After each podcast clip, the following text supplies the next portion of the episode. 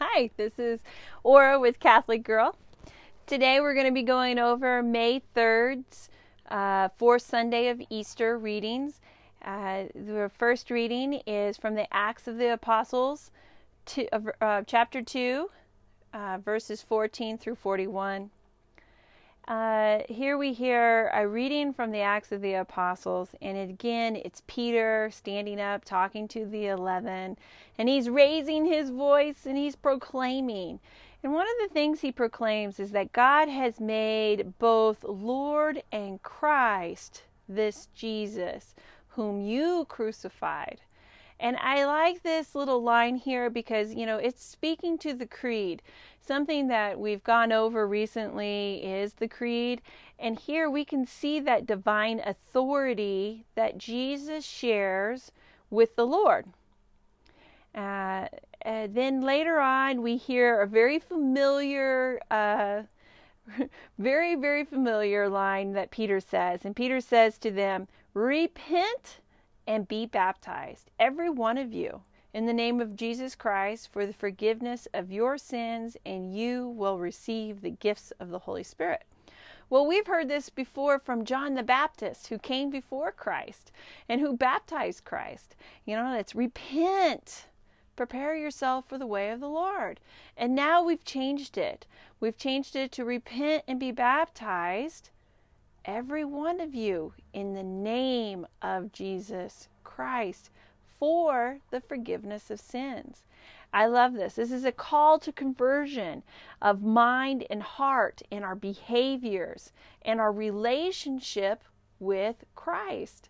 And, and this is what's important is that not only do we we change our ways, not only do we repent, but that we convert. You know, we make the gifts of that baptism. And, and this week we're studying the fruits of the Holy Spirit.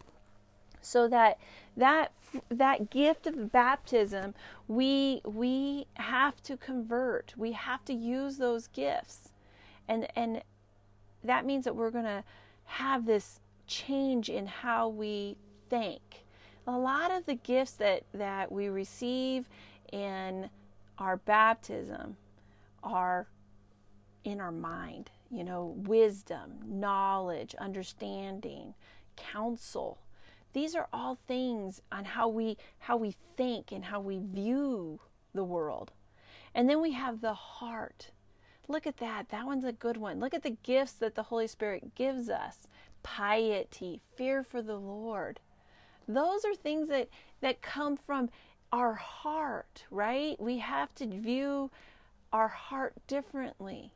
We have to love God, not fear God like punishment, but fear Him that we might be offensive to Him. You know, we don't we we live in fear of being uh, that we could be possibly offending God. We don't want to offend God with our actions.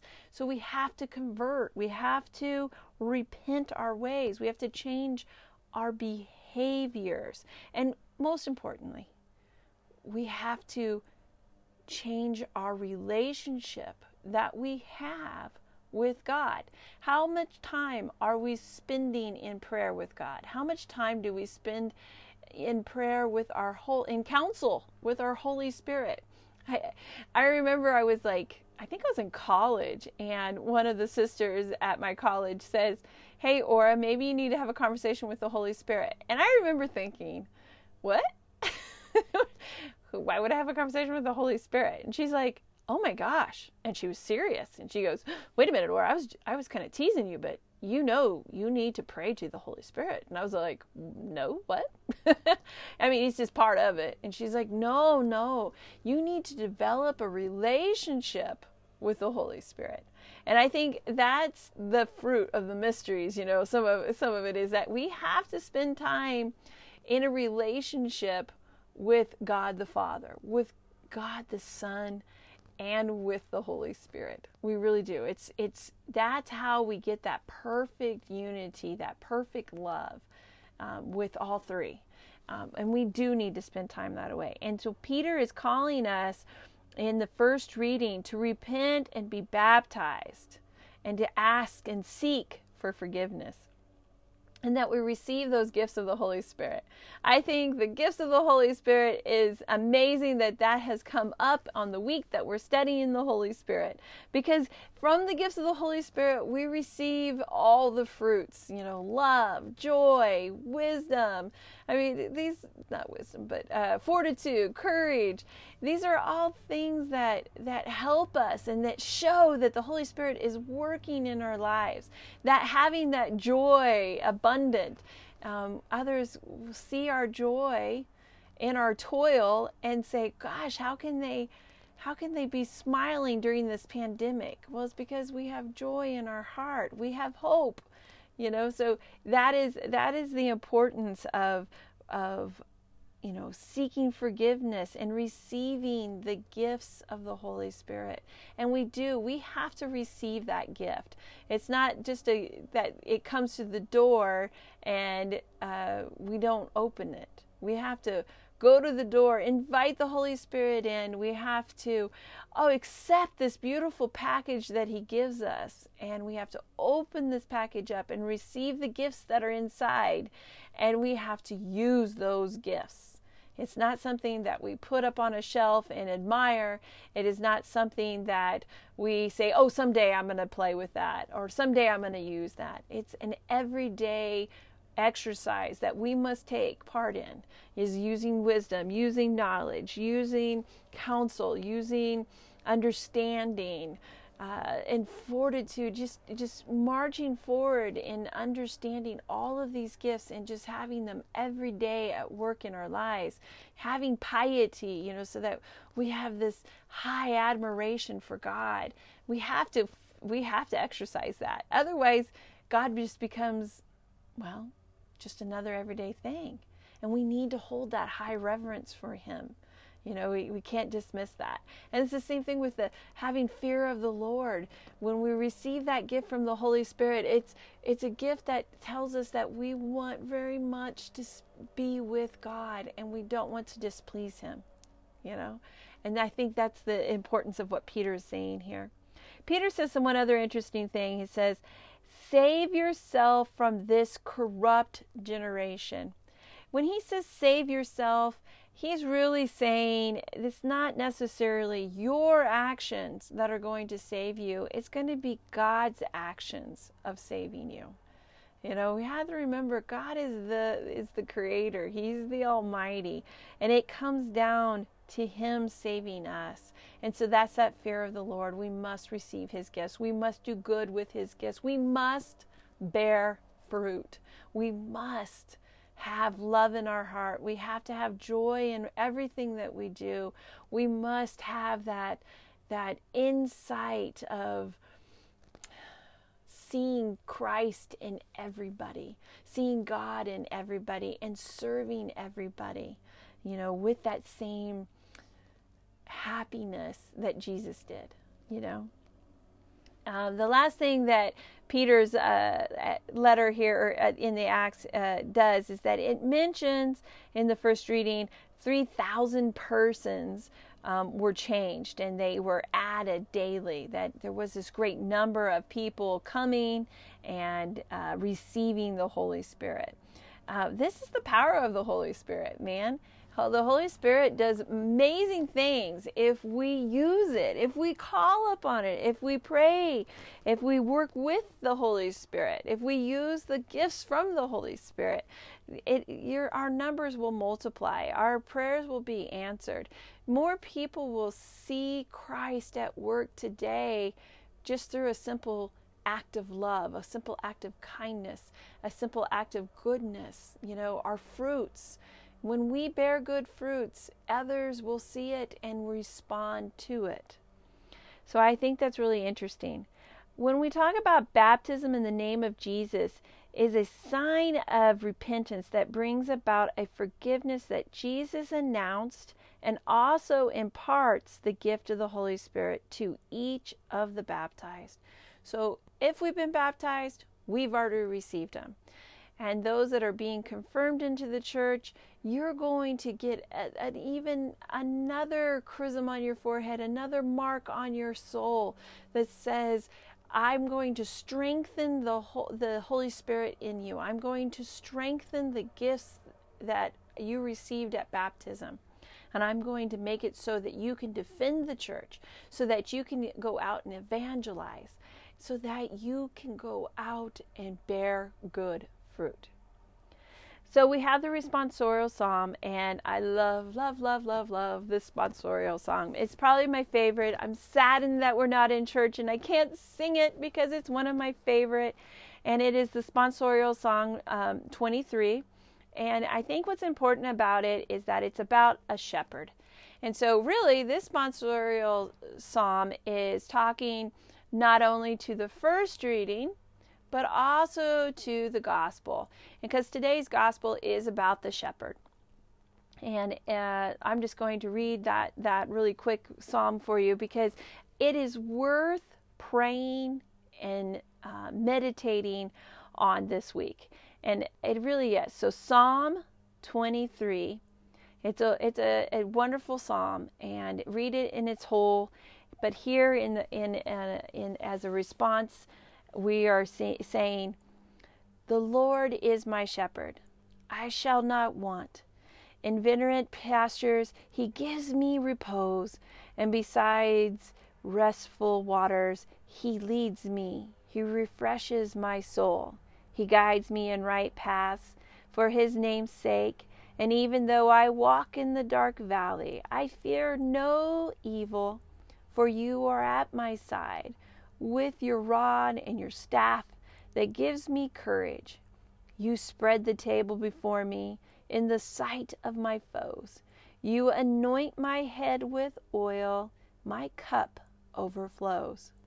Only goodness and kindness follow me all the days of my life, and I shall dwell in the house of the Lord for years to come. The Lord is my shepherd there is nothing I shall want. And I, I think as we focus on the, the gifts of the Holy Spirit this week, that you have to remember that is all we want, all we seek. We don't seek millions, we don't seek the approval of others. We seek God. We seek to be with God. We seek to be one of His sheep. We seek uh, to be shepherded by Him. We seek Him to open the gate for us so that we can enter into His pasture, so that we can be there safe from all harm. And that is our goal. And I think that's something we have to remember. As we go into the second reading, First Peter, second chapter, uh, verse 20 through 25. I just want to bring to just a little schooling here, guys, is when we read uh, the First Peter, we're reading one of seven Catholic epistles. And this is a universal message. This is a message of, they're usually letters, um, and they are to all of the churches instead of just like the Paul letters, the Pauline letters, um, they really kind of always kind of talk to it like a church, a certain church or a certain community. You know, like this community's all Gentiles, this community's all Jewish. Um, but when we talk about the these seven Catholic epistles, we see that they're universal message. So that they, they they these seven are any letters from James, First James, Second James. First Peter, Second Peter, and Third Peter. Of course, John, um, and then Jude. And those those are very important messages, and they are universal messages. So I was I heard a Catholic once, uh, a, a Protestant talking about it, and he goes, I don't know why they call it Catholic epistles, because you know other Christians read it, and and it, that's that misunderstanding.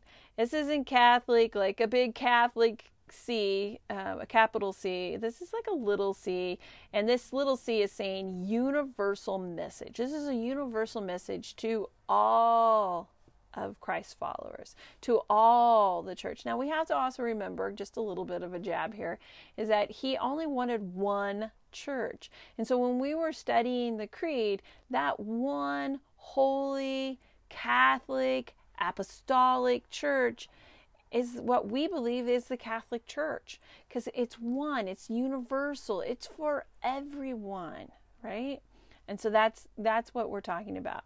When we read First Peter in our second reading, we see that Christ is always the foundation for our beliefs, and and it should be not only our foundations for our beliefs but also our behaviors, and we should model um, our lives after Jesus and how he lived and how he obeyed.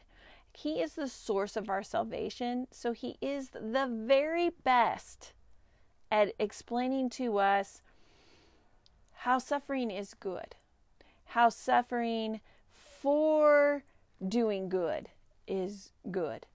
Um, and so we, we, this is a little bit of Peter pulling from the Old Testament, and Peter does a really great job of it. He goes back and he looks at the Old Testament and he brings Isaiah 53 to his what he's teaching in a universal message. He's saying the he's he's he's, he's going back to Isaiah 53 where which is the Lord's suffering servant. The servant is a stad in, in, in Isaiah. When you look it up, you'll please look it up. Isaiah 53. The here what Isaiah is talking about is the servant is steadfast. Hardships and obstacles around um, are around the servant and in his path. Um, God is unfailingly provides strength and guidance. So the work of the Holy Spirit is with the servant. All right? Because that's what's going to give him strength. That's what's going to give the servant guidance, is that Holy Spirit. And so we're really seeing in Isaiah the importance of the gifts of the Holy Spirit. So God gave the Holy Spirit, the Spirit. You know, remember, the ultimate servant is Jesus. Jesus is God's ultimate servant. And he gave the gift of the Holy Spirit to Jesus. And Jesus gives it to us because he didn't want to orphan us. He didn't want to abandon us without that because it gives us, it provides us strength and guidance. The servant must ratify their beliefs in their conduct. And so it is with the Holy Spirit that we can make our conduct better because we're going to use counsel, we're going to use wisdom, we're going to use knowledge. We're going to use understanding and courage and piety, love of God, respect, and high admiration for God. And we're going to do this out of a deep love, a fear of God, right? So that's how we're going to conduct ourselves. And it, we see that in Jesus' behavior. You know, he was the ultimate. And it's not a question of simply following some rules and regulations. It's about conducting ourselves so that in everything we do, we replicate Christ, that we are like Christ. And the only way we can achieve that is if we conduct ourselves that way. And the only way we can conduct ourselves that way is by receiving the gifts of the Holy Spirit. Christ is God's ultimate ser- servant. We must model ourselves after him, meaning that we must walk the path of suffering that he walked. And, and I love that because Peter here gives some really great insight. When, and it, let's let's look take a look at that. When he was insulted, when Jesus was insulted, he returned no insult. When Jesus suffered, he did not threaten. Instead, Jesus handed himself over to the one who judges justly. Jesus himself bore our sins in his body up on the cross, so that free from sin, we must live for righteousness. So here's a great example. If somebody insults us, we don't insult back. Somebody makes us suffer, we don't threaten. Somebody hands us over to be judged, we go. We're there. We accept it, right? We don't fight it. I love that idea of suffering, is that we have to embrace the fruits of Christ's suffering in order to understand the importance of suffering. So that's our second reading. And then our last reading is the gospel. And I love the Gospel of John. I will tell you that every time. So it's the Gospel of John, uh, chapter 10, verse 1 through 10. And I have to, I say this in class. I hope you remember me saying it. And at any time you hear Jesus say, Amen, Amen, I say to you, the hairs on your back of your neck should really stand up because every time he says Amen, Amen, you should be listening. It's like it's like a teacher going, "This is going to be on the test," or um, I, I always think it says, "Hey, you, yeah, you, I'm I'm talking to you."